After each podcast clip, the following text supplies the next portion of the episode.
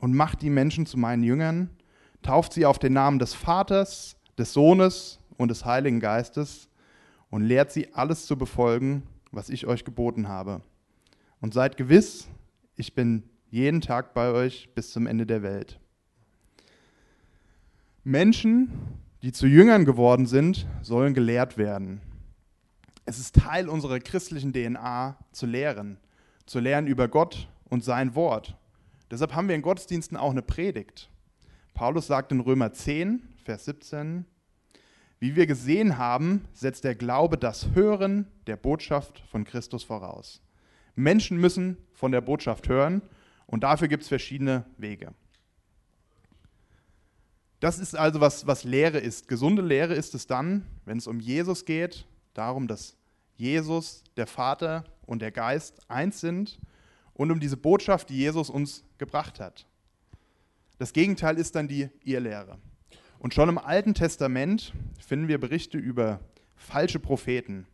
Falsche Propheten sind Menschen, die mit ihren Prophetien nicht das Wort Gott, Gottes verkündigen, sondern die das sprechen, in der Regel, was Menschen dann hören wollen oder womit sie Menschen an sich ziehen. Und Jesus warnte bereits vor seiner Kreuzigung mehrfach davor, dass solche Menschen kommen werden. Zum Beispiel in Matthäus 24, Vers 24 sagt Jesus folgendes: Denn mancher falsche Messias und mancher falsche Prophet wird auftreten und große Zeichen und Wunder vollbringen, um, wenn möglich, sogar die Auserwählten irre zu führen. Jesus kündigt uns also falsche Christusse und falsche Propheten an. Er wusste, was da kommt. Und wie gehen wir jetzt damit um? Jesus wusste auf jeden Fall, was uns bevorsteht. Der lässt uns nicht einfach ins offene Messer laufen. Der wusste, dass da Herausforderungen kommen. Aber Gott stattet uns auch dafür aus. Die Frage, mit der wir uns heute im Wesentlichen beschäftigen, ist, wie können wir unterscheiden zwischen denen, die versuchen, uns zu verwirren und denen, die gute Lehre verbreiten. Aus dem Vers hier in Matthäus 24 wird schon mal deutlich, Zeichen und Wunder können wir als Beweise oder als Prüfmittel nicht ranziehen. Das dürften wir eigentlich wissen, spätestens seit die Zauberer vom Pharao gegenüber Mose auch schon Wunder wirken konnten. Das war aber eindeutig nicht der Beweis, dass sie irgendwas mit dem Herrn zu tun haben. In zahlreichen Briefen im Neuen Testament wird das Thema aufgegriffen. Und da kriegen wir auch oft eine konkrete Hilfe an die Hand. Auch im ersten Johannesbrief, wo unser Predigtext für heute steht. Liebe Freunde, glaubt nicht jedem, der behauptet, seine Botschaft sei ihm von Gottes Geist eingegeben, sondern prüft, ob das, was er sagt, wirklich von Gott kommt. Denn in dieser Welt verbreiten jetzt zahlreiche Lügenpropheten ihre falschen Lehren. An folgendem könnt ihr erkennen, ob jemand sich zu Recht auf Gottes Geist beruft. Wer sich zu Jesus Christus als zu dem bekennt, der ein Mensch von Fleisch und Blut geworden ist, hat den Geist, der von Gott kommt. Wer sich nicht zu Jesus bekennt, hat nicht den Geist, der von Gott kommt. Aus ihm spricht vielmehr der Geist des Antichristen. Ihr habt ja gehört, dass dieser Lügengeist in die Welt kommen wird, und inzwischen ist er bereits da. Ihr jedoch stammt von Gott, liebe Kinder, und habt den falschen Propheten siegreich widerstanden. Denn der in euch lebt, ist größer und stärker als der, von dem die Welt beherrscht wird.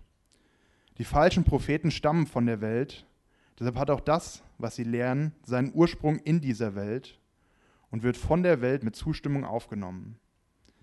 Wir hingegen stammen von Gott und wer Gott kennt, hört auf uns, während der, der nicht von Gott stammt, uns nicht hört. Daran können wir erkennen, ob wir es mit dem Geist der Wahrheit zu tun haben oder mit dem Geist des Irrtums, der Lüge.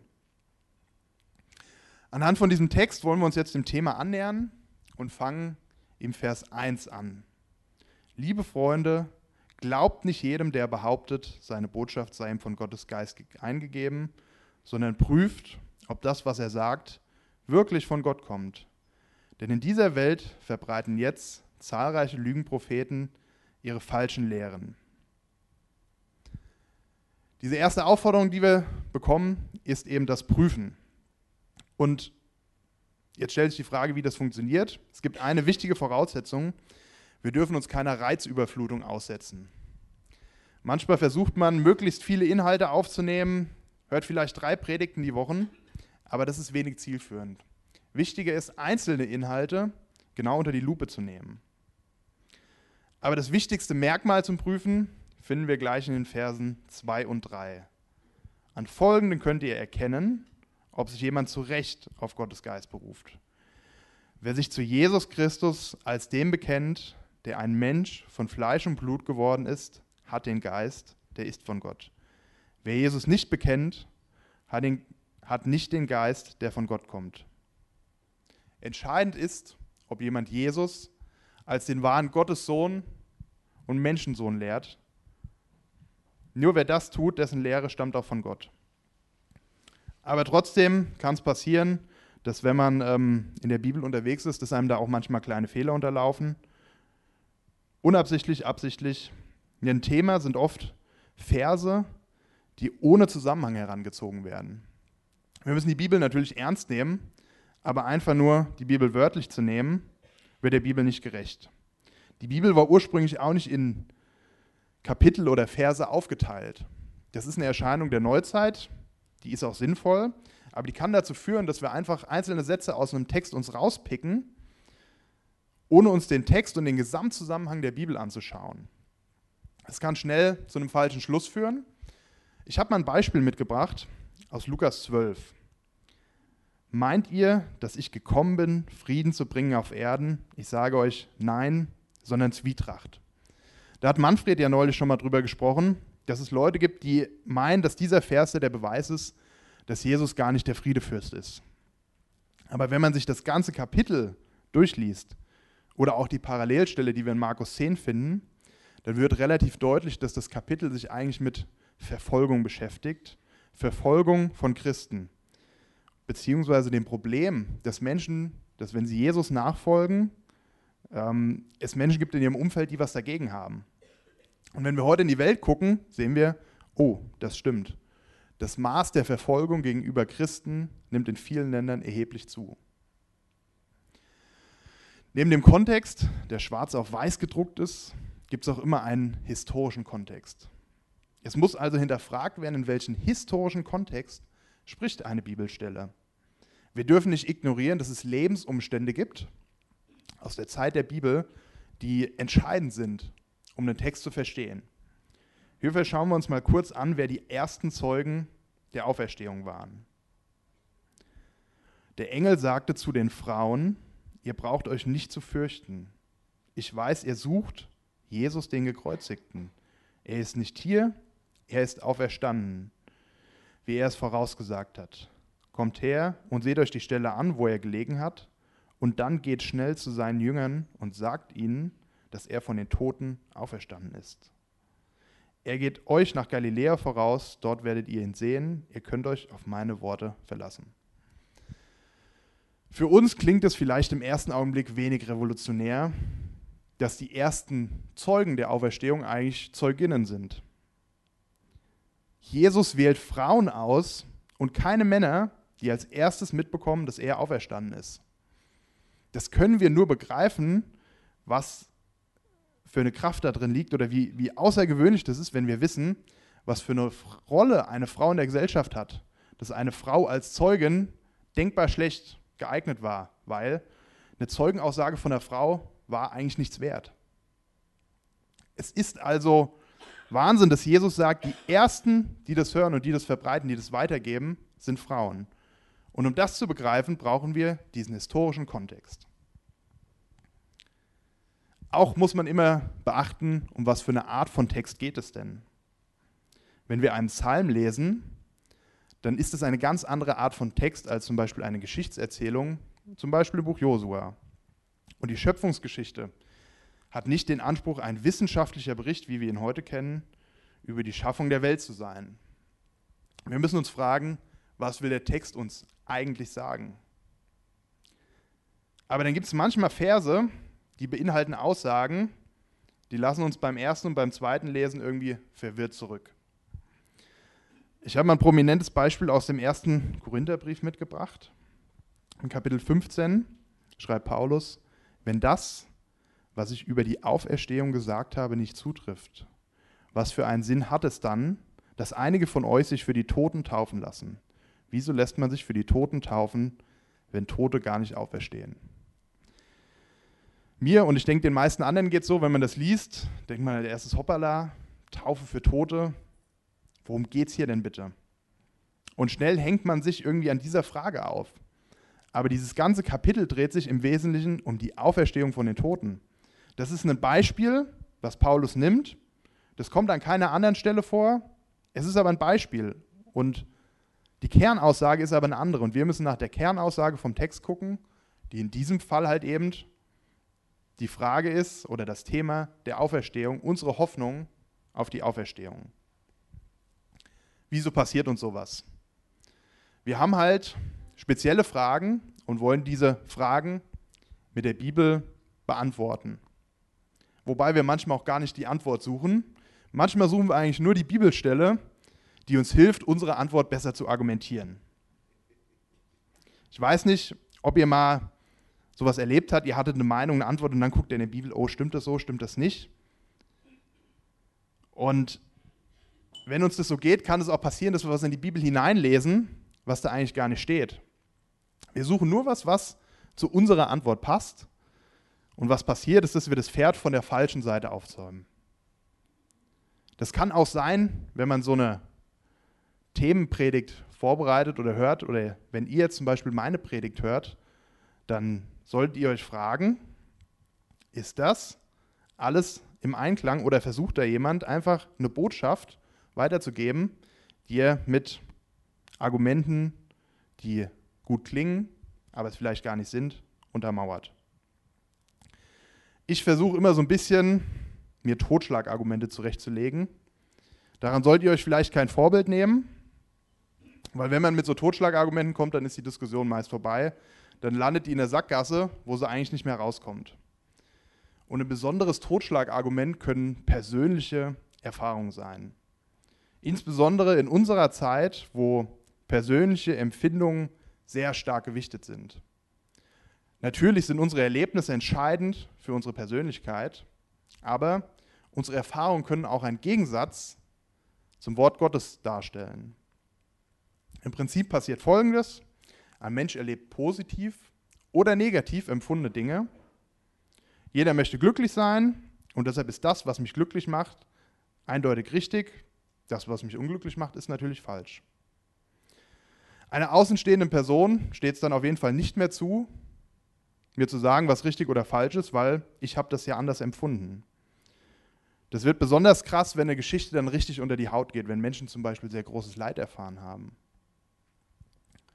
Eine Lehre wird somit ja eigentlich an der Realität gemessen. Das klingt im ersten Augenblick vernünftig, aber kann dazu führen, dass wir das, was die Bibel sagt, vollkommen ignorieren. Weil plötzlich ist nicht mehr entscheidend, was die Bibel sagt, sondern plötzlich ist entscheidend, es sich gut anfühlt. Wenn es sich gut anfühlt, dann muss es richtig sein. Wenn es sich falsch anfühlt, muss es falsch sein. Meine Gefühle werden zum unfehlbaren Richter über Gut und Böse. Die Tendenzen finden sich relativ häufig in progressiven Strömungen. Es wird versprochen, keiner muss mehr negative Erfahrungen in der Gemeinde machen. Und dass Gott auch negative Gefühle oder dass Gott zum Beispiel zornig werden kann, das wird ignoriert. Es ist natürlich wünschenswert, dass wir als Gemeinden und Gemeinschaften dem näher kommen, dass wir in der Liebe erkannt werden und keine Menschen Verletzungen erfahren müssen. Aber wir müssen uns auch bewusst sein, dass wir auf dem Weg zum Ziel sind. Wir sind noch nicht vollkommen und deshalb wird es immer wieder nötig sein, dass wir vergeben. Wenn wir nicht mehr vergeben können, können wir das Verhältnis zu einem Menschen nicht wieder bereinigen. Aber es, wir können auch auf der anderen Seite vom Pferd fallen. Wenn wir Vertrauen in einen Menschen gefasst haben, beziehungsweise in einen Lehrer gefasst haben, kann es schnell passieren, dass der auf einem Sockel steht, wo er gar nicht hingehört. Wir nehmen diese Notwendigkeit zu prüfen, die uns der Text mit auf den Weg gibt, nicht mehr ernst. Wir haben die Person am Anfang geprüft und wissen, das ist ja ein guter Lehrer, und plötzlich ist nicht mehr entscheidend, dass seine Lehre aus dem Wort Gottes kommt, sondern dass eine Person, das Ansehen einer Person wird entscheidend dafür, ob das, was er sagt, glaubwürdig ist oder nicht. In der letzten Ausbaustufe kann sich da sogar ein Kult um Personen entwickeln. Menschen entwickeln sich wirklich zu falschen Christussen und andere Menschen folgen ihnen nach. Das Kind ist dann in den Brunnen gefallen, wenn es kein Priestertum der Gläubigen mehr gibt. Wenn es in einer Gemeinschaft gibt, nur Einzelne, die Autorität haben und allein tonangebend sind. Mit solchen Entwicklungen ist dann oft eine Exklusivität verbunden. Zuerst wird eine Irrlehre entwickelt, die besteht meistens darin, dass der Gnade etwas hinzugefügt wird oder der Gnade etwas weggenommen wird. Und das wird dann zum richtigen Weg erklärt. Ja, im Grundsatz bringt der Glaube an Jesus einen exklusiven Wahrheitsanspruch mit sich. Jesus spricht davon, dass nur er der Weg zum Vater ist. Doch es gibt Fragen, die sind weniger relevant.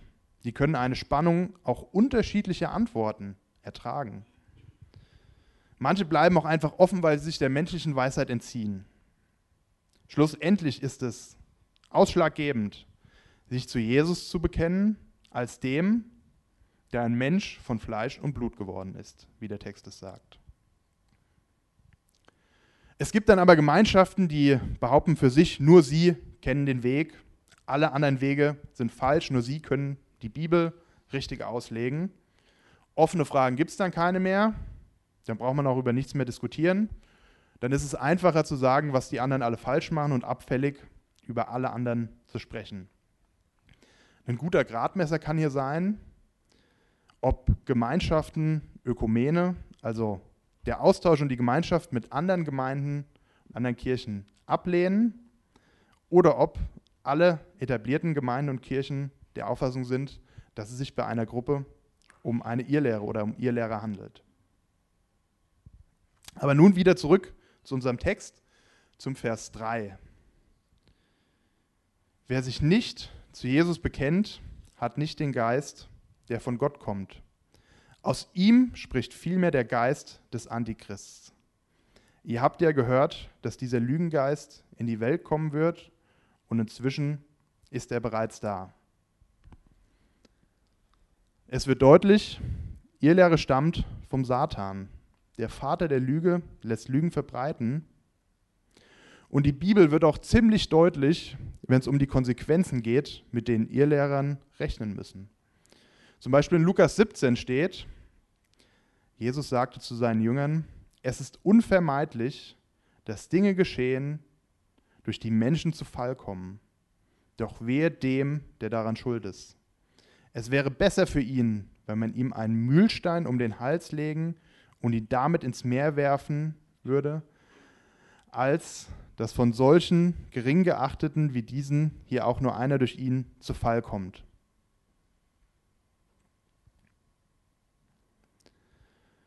Wenn wir weiter im Text gehen, finden wir im Vers 4, aber für uns nochmal einen entscheidenden Hinweis zum Umgang mit ihr lernen.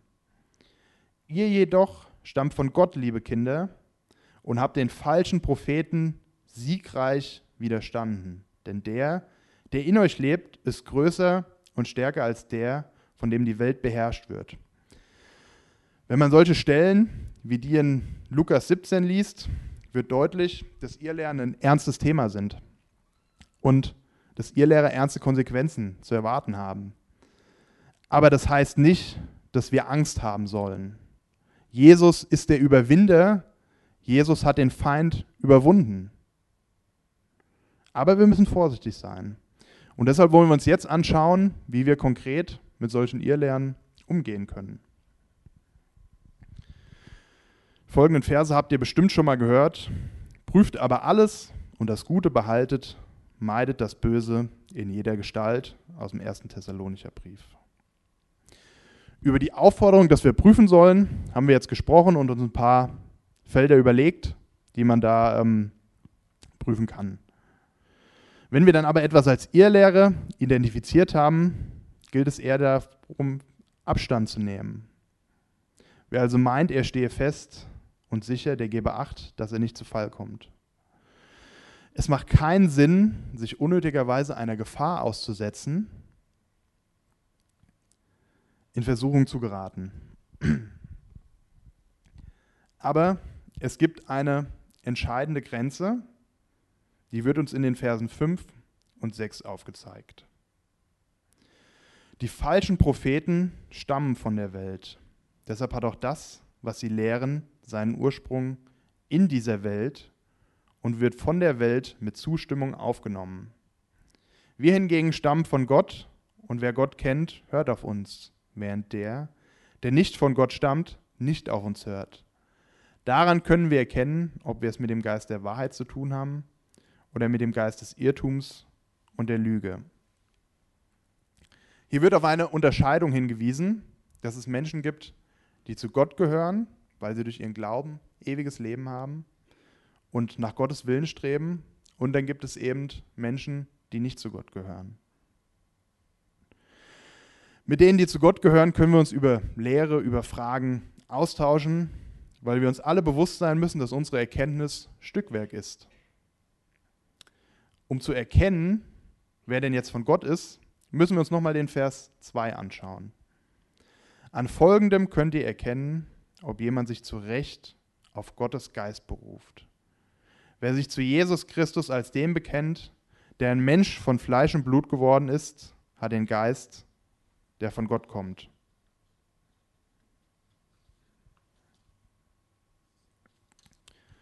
Warum ist es eigentlich so wichtig zu bekennen, dass Jesus im Fleisch gekommen ist? Man muss bedenken, die Situation war damals ein bisschen anders als die Situation heute. Heute gehen die meisten Leute d'accord, dass Jesus als Mensch gelebt hat. Er war ein Mensch, er wurde gekreuzigt, aber für viele war er nicht mehr, für viele war er nicht Gott.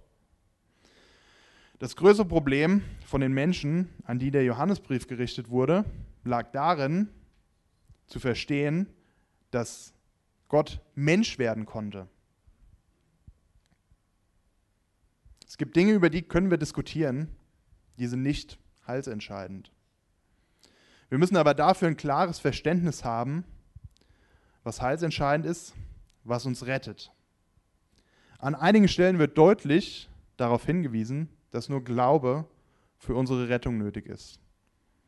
Dazu eine Stelle aus der Apostelgeschichte. Während er sie dann nach draußen führte, fragte er sie, ihr Herren, was muss ich tun, damit ich gerettet werde? Sie antworteten, Glaube an den Herrn Jesus und du wirst gerettet werden. Auf diese Frage, die der Kerkermeister stellt, gibt es eine eindeutige Antwort. Um gerettet zu werden, musst du an Jesus glauben. Wer nicht von Gott ist, der hört sich das nicht an. Er will das nicht hören. Und wenn jemand nicht hört, macht es auch wenig Sinn, mit ihm zu sprechen.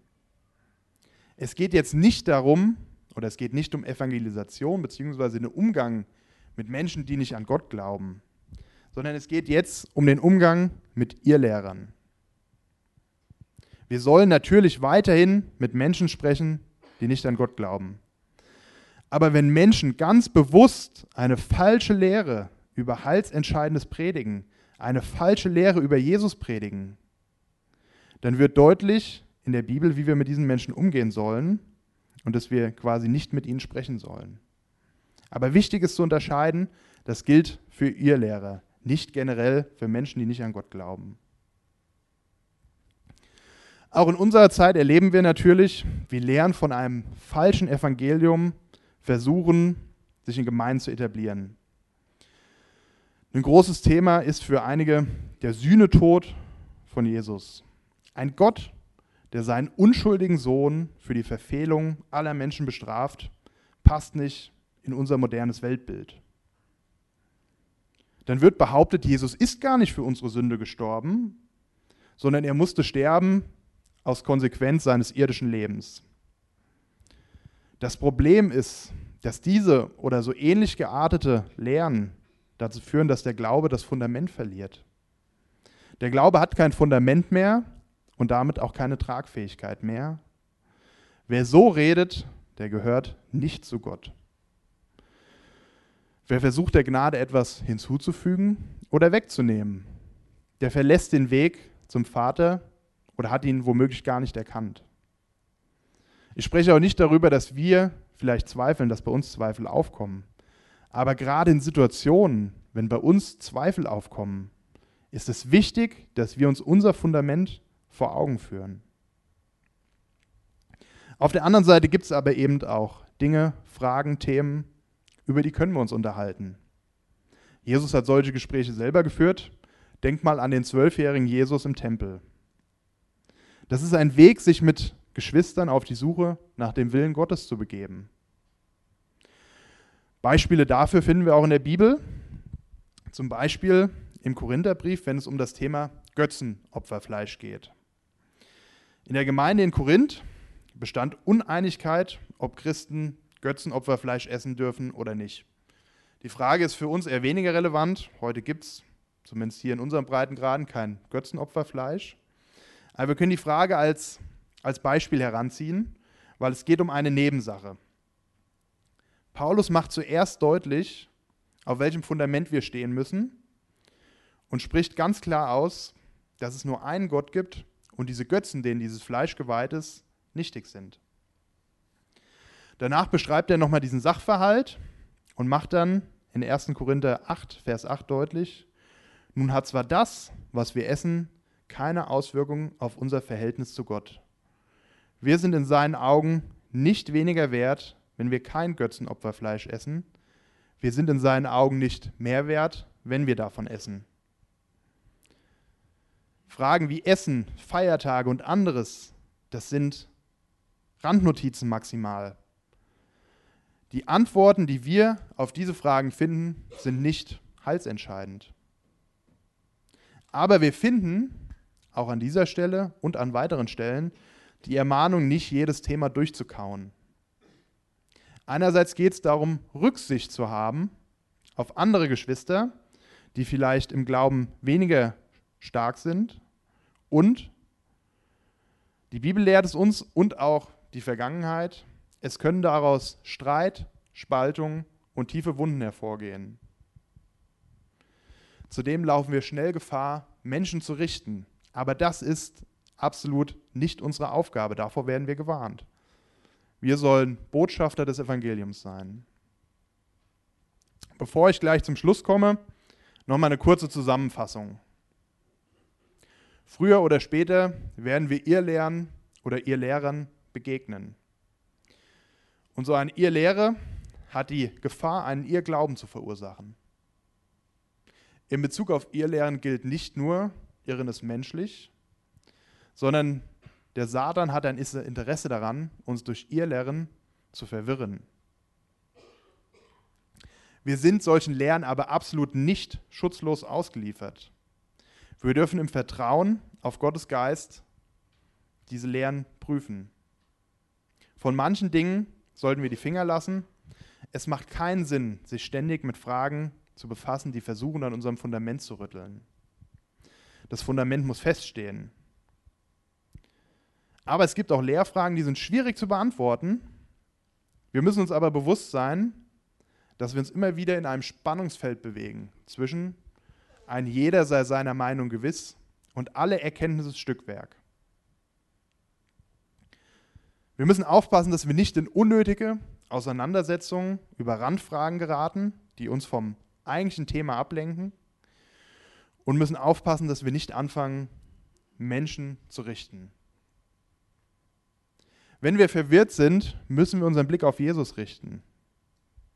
Gott ist treu. Er wird euch auch in Zukunft in keine Prüfung geraten lassen, die eure Kraft übersteigt. Wenn er euren Glauben auf die Probe stellt, wird er euch auch einen Weg zeigen, auf dem ihr die Probe bestehen könnt.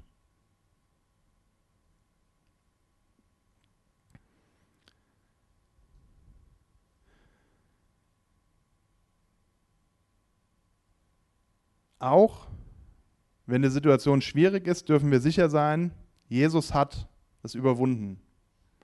Jesus ist der, der überwindet und der uns keine Prüfung zumutet, die eine Last ist, die eine Last auf uns legt, die wir nicht tragen können, unter der wir zusammenbrechen. Bevor ich jetzt zum letzten Punkt komme, kann die Band langsam nach vorne kommen.